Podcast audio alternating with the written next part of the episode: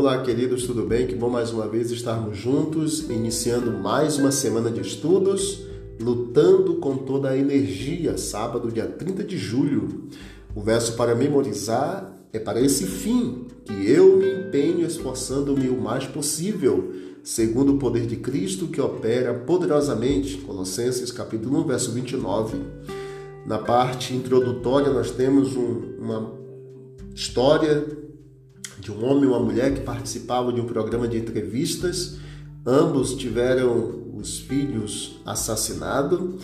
O filho da mulher tinha sido assassinado há 20 anos atrás e ela estava com muita raiva, muita ira, muita amargura e não tinha passado 20 anos sem o seu filho e ainda tinha esse sofrimento todo, enquanto que o homem experimentava algo totalmente diferente. A filha dele tinha sido assassinada por terroristas anos antes e ele, na entrevista, falou sobre perdão, sobre o amor de Deus para com os assassinos e o perdão dele para com os assassinos também.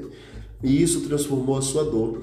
E a pergunta aqui é a seguinte: como duas pessoas podem reagir de maneira tão diferente? Qual mudança espiritual ocorreu na vida de um cristão, ou ocorre na vida de um cristão, permitindo que ele amadureça nos crisóis da vida, em vez de ser completamente dominado por eles mesmos? O resumo da semana é qual é o papel de nossos desejos e força de vontade na batalha contra o eu e contra o pecado.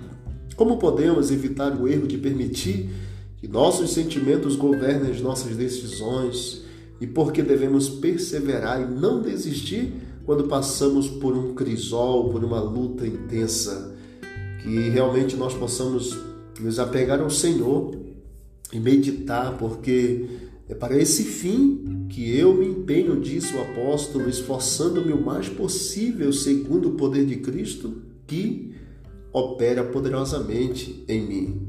Então, há uma liberdade da ira, há uma, uma promoção de cura, porque Deus restaura a força do ser humano quando ele entrega a vida ao Senhor. Que Deus abençoe você e vamos orar.